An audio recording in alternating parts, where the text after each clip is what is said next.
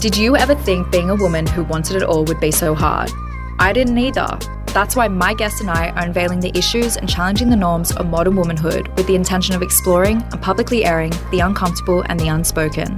No topic is taboo as we search for answers to the questions that most people are too ashamed to ask. Welcome to Single at 30, the manual for the modern woman that we are writing together. So, are you in?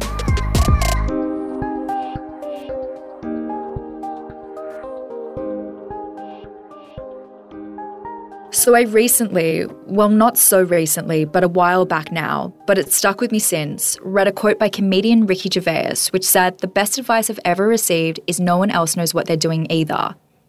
This definitely hit home, but I can't help but think people under 30 know even less about what they're doing than the rest of us. I mean, this was certainly the case for me. Like, not only did I spend 11 out of my 12 years at school flunking classes, sorry, Dad, I also spent most of my 20s struggling to figure out how to adult properly. It seemed impossible that people could stay on top of their bills while simultaneously having a healthy social and family life that didn't conflict with their love life or career, while at the same time sleeping eight hours a night and keeping in shape. Like, what the fuck? How? I remember thinking to myself so often, was I the only one who sucked at adulting? Logging into Facebook and Instagram certainly didn't help with the constant flood of posts by influencers and web celebs who seemed to have their shit way more together than I did. And yet, when I spoke to my girlfriends, a lot of us felt like we were fighting an uphill battle to figure out not only who we were as people, but what it was we wanted to do with our lives and who we wanted to share it with. And what's interesting is how much most of us had grown up believing that as we got older, these things would just fall into place. Like my university degree was supposed to lead to my dream job at the United Nations, but instead, when I left university, I ended up not only with a huge heap of student debt, but working for a white collar criminal. I was also supposed to spend my holidays traveling the world, and instead, I was more concerned about how I was going to pay my dental bills. Like, I literally still maintain that the Medicare rebate on that is a fucking crime. And I and a lot of my friends who still live at home with their parents definitely, definitely thought we would be homeowners by the time we were 30. But my hopes of that seriously started to dwindle the year I spent living on my brother's floor on a blow up bed that his cat later maliciously popped. And even to this day, I still constantly joke with my friends over how I'm surprised a 10 out of 10 guy hasn't magically climbed out of my TV when I'm at home alone on the couch wearing a face mask eating Messina ice cream. But for some people, though, or maybe not people, maybe they're just unicorns, but either way, everything does fall into place for them. Their university degree pays off, they get an early foot into the property market, meet the love of their life, and are publicly lauded as successful before they're even in their late 20s. You know, the doctors, investment bankers, and ballerinas of the world who luckily knew what they wanted from a young age, or less fortunately, but more commonly, just pursued what was expected of them. At the more extreme end of this spectrum are the quintessential prodigies, your Mark Zuckerbergs, Whitney Wolfes, and Melanie Perkins, people who by the age of 25 had literally reinvented entire industries, made or were about to make billions, and changed the world for the better or for the worse. And it's like these success stories and prodigies are so freaking celebrated that it almost feels like it's the norm to not only aspire to be like them, but also to actually succeed in being them. But that's the thing that no one actually tells you about growing up. The success stories and prodigies are the exception. Most of us have false starts. Most of us experience twists and turns, setbacks and hurdles that leave us wondering how there could be such a big difference in our lives between expectation and reality. Like this blows my mind. I remember reading how in Australia the average income is just over $60,000 a year. Like that's far from a doctor or investment banker's salary. And the median age of entering the property market is between 33 and 36. The median age to get married is about 30, and then many of us change careers on average a massive five to seven times. And we're definitely not all game changing prodigies. So, like, how did we all get it in our heads that we needed, at the very least, to have it all sorted by 30? Now more than ever, youth has become a global currency, and the wunderkind ideal, which is this German word for the wonder child, has become a new cultural hero. You know, they're the archetypal early bloomer. They become rich and famous at an early age, are extremely talented, often technologically gifted, or are next level attractive. Most importantly, though, they're young, and that's what sets them apart. At some point, I think in the early to mid 20th century, the old money aristocracy was replaced by the aristocracy of the intellect. The people with super, super freakishly high SAT and IQ scores. Nobody cares or idolizes the 70 year old industrialist billionaire with a good name anymore. We basically now all idolize the so called wunderkinds.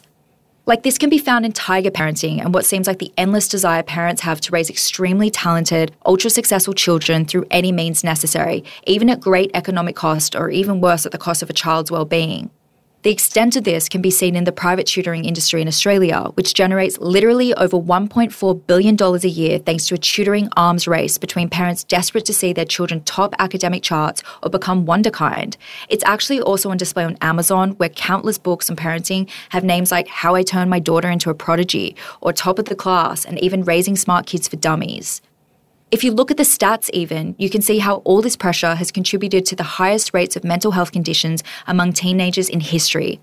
Like rates of depression and suicide among children and teens are climbing sharply, while time dedicated to things like free play is decreasing in favour of more time spent studying and at school. This has been accompanied by a generational shift from intrinsic to extrinsic goals. Basically, when studying psych, I learned that intrinsic goals concern things like your development as a person, it's about developing a strong sense of self and a philosophy on life.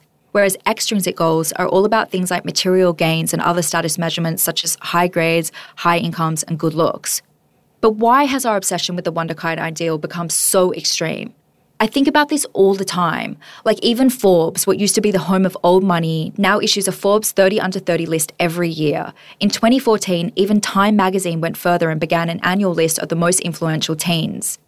And for women, I seriously believe in many ways it's worse. Like, why do we as women feel pressure to have everything figured out so early on in life? I recently watched a series of SK-II videos which highlighted the degree to which women feel pressured into having it all sorted at a young age. In the videos, they basically explain how at a woman's birth, two timelines are created. One representing traditional societal expectations to do with things like education, marriage, and family, and the other a woman's own personal aspirations. The videos essentially expose how there is now what is a, I guess you could call, a new generation of women writing their own rules and choosing their own timing, not limited by age. And basically, watching these videos, I think there are about four or six of them which go for about four to six minutes, and you should definitely watch them. But, anyways, watching them made me think about how everyone's paths in life are different and how we as a collective need to not only close the gap between societal expectations and modern ways of living, but also need to normalize the late bloomer. I'm also so, so, so obsessed with this book I recently read. I've seriously told so many people about it and strongly believe it should be required reading in schools. It's called Late Bloomers The Power of Patience in a World Obsessed with Early Achievement and was written by Rich Karlgaard, this super dope guy who used to be publisher of Forbes magazine. But what's cool is he claims to be a late bloomer. This resonated with me because I too consider myself to be a late bloomer, and it gave me comfort as well because he went on to work for one of the best publications in history. But, anyways, according to Rich Karlgaard, a late bloomer is a person who fulfills their potential later than expected and often have talents that aren't visible to others initially. But in today's youth obsessed world, the term often has negative connotations. But after reading the book, I realize how detrimental that is to our society and the people in it. In fact, I don't think late bloomers are really late at all. It's literally society that places these freaking unrealistic expectations on young people. Just thinking about it makes me so mad. Like, I was 17 when I picked the university course that was supposed to determine what career I had as an adult. When you think about it, like properly think about it, how can someone that young with zero real world experience realistically know what they want to do next year, let alone for the rest of their life? People in their 20s, like I've discussed in a previous app, are equally at risk of choosing the wrong life partner with so little life experience. Like, think about how high divorce rates are among young people. And this is because not only does wisdom take time to develop, so do our brains. Between 18 and 25, most people's brains are not fully adult, but rather in what some researchers call a volatile post adolescence. What this means is their prefrontal cortexes, which is responsible for higher order brain functioning, which is basically anything involving planning, reasoning, problem solving, and what we might call emotional maturity, are still way off full development. This is super concerning considering we're expected to make some of our most pivotal life decisions before the age of 18 and have everything sorted by the age of 30. Learning that biologically my brain wasn't fully formed until recently made me feel a lot better about having spent the majority of my 20s struggling to adult. And what's interesting is that some researchers are now even controversially calling for a super adolescent period, where entry into a too often mundane workforce is delayed in favour of activities that are not only both stimulating and challenging for the brain, but also maintain its plasticity and leave you in a better position in the long term.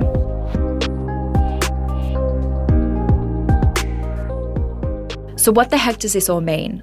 Obviously, I'm not advocating for young people to sit on their asses and do nothing with their lives, but rather it might be better to take a year or two off after school to not only explore the world, yourself, and your passions, but to avoid the potential pitfalls of 9 to 5 culture, which can not only, as most of us know from personal experience, majorly destroy individuality, but suppress brain plasticity and development, leaving you less prepared to tackle dynamic problems later in life. But of course, that's not always possible. But even if your 20s do take you on life's conveyor belt of school to university to a frequently unfulfilling work life, like mine did, that's no reason to give up. I'm convinced that with the right mindset, you can bloom at any stage of life, whether your goals are big or small. You can start that business, find the right partner, write that book, build a new life in a new place. Basically, I strongly believe there really is no such thing as an expiry date on achieving your dreams. Like, just look at J.K. Rowling, for example, who up until 33 was a struggling single mother before the publication of Harry Potter made her billions. Or there's Amal Clooney and Cameron Diaz, who found love at 39 and 42. Even famed designer Vera Wang got engaged at 39 and started her business at 40, while Anna Wintour was fired at her first job at Harper's Bazaar at 26, only to become editor in chief of Vogue at the age of 39. But the examples don't only come from the world of celebrities and tycoons either. There are countless other women I've either heard of or know personally who have founded small businesses, moved into more fulfilling professions and careers, or found love and started families later in life too. I'm one of them and proud of it. As Rich Karlgaard even explored in Late Bloomers, those of us who thrive later in life have a few advantages over those who find success earlier. Like to name a few, although the book lists way more, which is why you should still definitely read it, we are wiser and have less emotional reactivity. As someone who was highly, highly emotionally reactive in their 20s, I can definitely speak to this. Even Deepak Chopra said mature workers are less impulsive, less reactive, more creative, and more centered. This lets us face the obstacles and hurdles that will naturally pop up when making big changes in our lives more easily. We can fail forward, which is one of my fave ever terms I learned when studying coaching, and basically means making sure our mistakes and failures lead to growth and future success rather than us impulsively throwing in the towel. Late bloomers also tend to have more internal motivation. They know what they want and usually pursue careers or businesses that are more authentically aligned with who they are. This is so important because few people succeed in doing something they hate, and our ability to follow through on both big and detail orientated tasks is directly correlated with how much these tasks inspire us. For instance, when I worked in the corporate world, I literally often found myself watching the clock or daydreaming about napping, whereas I'm always excited to get into the studio or interview inspiring modern women now. We're also usually adept generalists, which basically means rather than experts in any one field, we tend to achieve late blooming success by combining different skills and life experiences to create something powerful. Like in my case, I always knew I wanted to combine my creative side with my desire to help people. I just didn't know what the heck that looked like. I needed my 20s, regardless of how traumatic they often were, to gain academic, corporate, entrepreneurial, and general life experience, unaware that together they would later serve me in not only founding, but relating to this community of modern women. All this actually makes me think of an amazing book I recently read by Carol Dweck called Mindset The New Psychology of Success, which tells us that we should never have a fixed mindset that assumes our character, intelligence, or creative ability are static or that it doesn't change in any meaningful way. The problem with modern society is it makes people believe from a very young age, myself included, that their abilities are fixed. This is actually also true for early bloomers who are equally at risk of developing a fixed mindset about how they achieve their early success. The truth is that although the past can be a helpful tool in evaluating the future, it doesn't actually always predict the future and doesn't take into account people's ability to grow and evolve.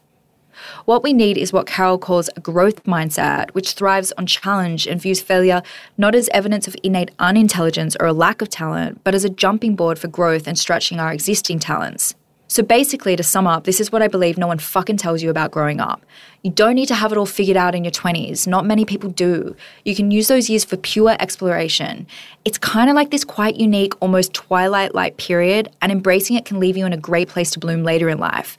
You don't need to be the wonder child. Instead of forcing yourself into someone else's mold, it's so, so essential to not put so much pressure on yourself that you neglect to enjoy the process of discovering your own unique purpose in life. I myself have literally fallen victim to this countless times. And often the obstacles or setbacks you face are actually rerouting you towards what is actually better suited or destined for you. And despite popular opinion, everyone has natural born gifts. I mean, things like character, experience, empathy, wisdom, and tenacity, and a host of other great qualities are equally as important as your SAT, HSC, or IQ scores. There's literally no expiry date on blooming, and you should never throw in the towel. You can launch a new career at 39 or find love at 50. You can even rebloom several times over the course of your life. We need to fuck off these fixed mindsets that don't allow for the possibility of self development and improvement and instead adopt growth mindsets that are positive and forward looking. If we can actually all do that, not only will we lead happier, healthier lives, but society as a whole will be way better for it.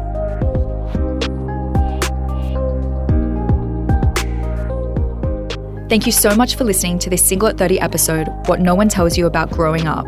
If you have a question that you want answered or even an episode idea, DM me on Instagram at single underscore at underscore 30 or join the Single at 30 closed Facebook group to become part of the community where together with other like-minded modern women, we publicly air the uncomfortable and the unspoken.